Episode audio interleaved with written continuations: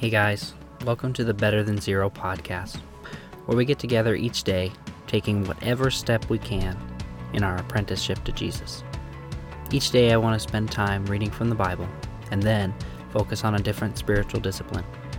Today, the scripture that we're going to read is continuing on through Matthew 5, the Sermon on the Mount. And the spiritual discipline I want to focus on is called confession. Let's get started.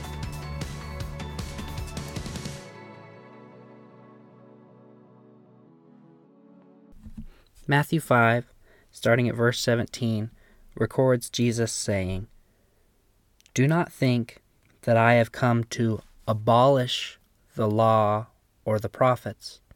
I have not come to abolish them, but to fulfill them. I tell you the truth, until heaven and earth disappear, not the smallest letter, not the least stroke of a pen will by any means disappear from the law until everything is accomplished. Anyone who breaks one of the least of these commandments and teaches others to do the same will be called least in the kingdom of heaven. But whoever practices and teaches these commands will be called great in the kingdom of heaven. For I tell you that unless your righteousness surpasses that of the Pharisees and the teachers of the law, you will certainly not enter the kingdom of heaven. Jesus says, Do not think that I have come to abolish the law or the prophets. Instead, I have come to fulfill the law and the prophets. The law and the prophets is referring to the Old Testament.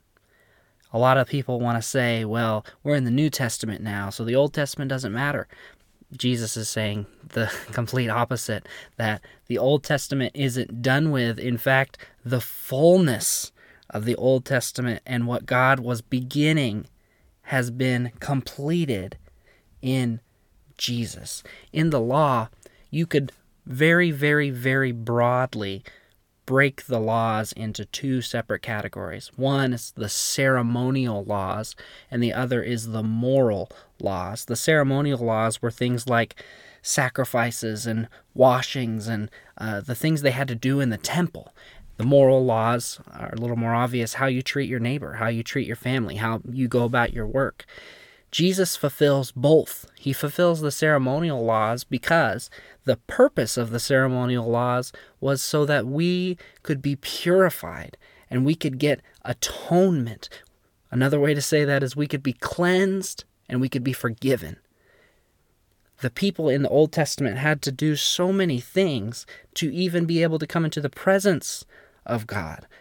They had to kill animals, they had to sprinkle blood, they had to wash their hands the right way. But if you read the story of what Jesus did, he became the final sacrifice, the final sprinkling of blood, the final washing. So, by believing in Jesus, we get to not have to participate in this imitation. We get the fullness, the full picture of what God was trying to do in His people. We are clean, we are forgiven, and it is only through faith in Jesus Christ that that's accomplished.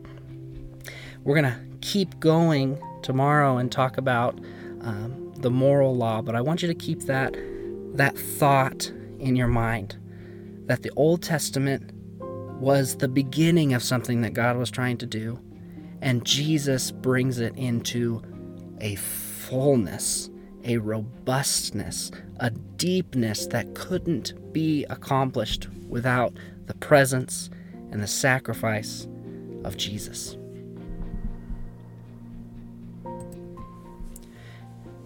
The spiritual discipline that I want to talk about today is called confession. Confessing our sins.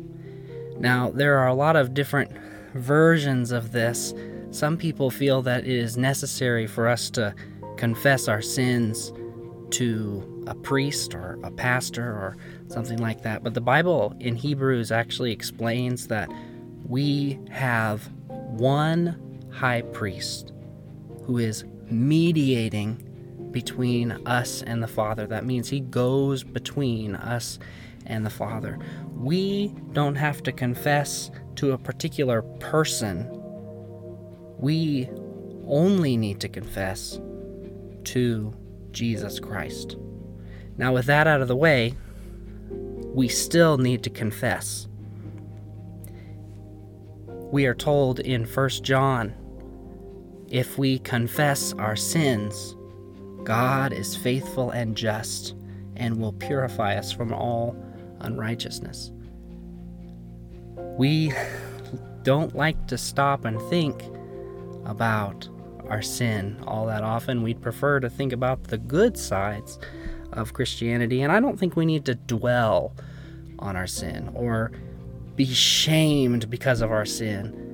But I do think it is helpful for us to stop and recognize what God has done and is doing in our life.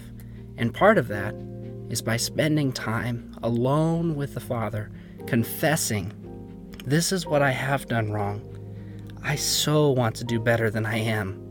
Please forgive me, Father. Sanctify me and teach me to do better. I think, in addition, that the Bible does talk about confessing to people around us. In James chapter 5, it says, Confess your sins to one another and pray for one another so that you may be healed. We aren't confessing um, because of some religious ritual or anything like that. We're confessing to get accountability, to get support, to get prayer. So there is a place where we can find a peer or a mentor and we can confess, I am struggling with this. I need forgiveness of this. And I am asking for your prayer and maybe even for your help.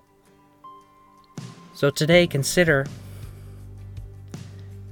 thinking on that but making sure that you don't just stay there. You recognize that God is faithful to forgive. Let's pray. Father, thank you for your forgiveness. Thank you for your fulfillment. Thank you for everything that you are.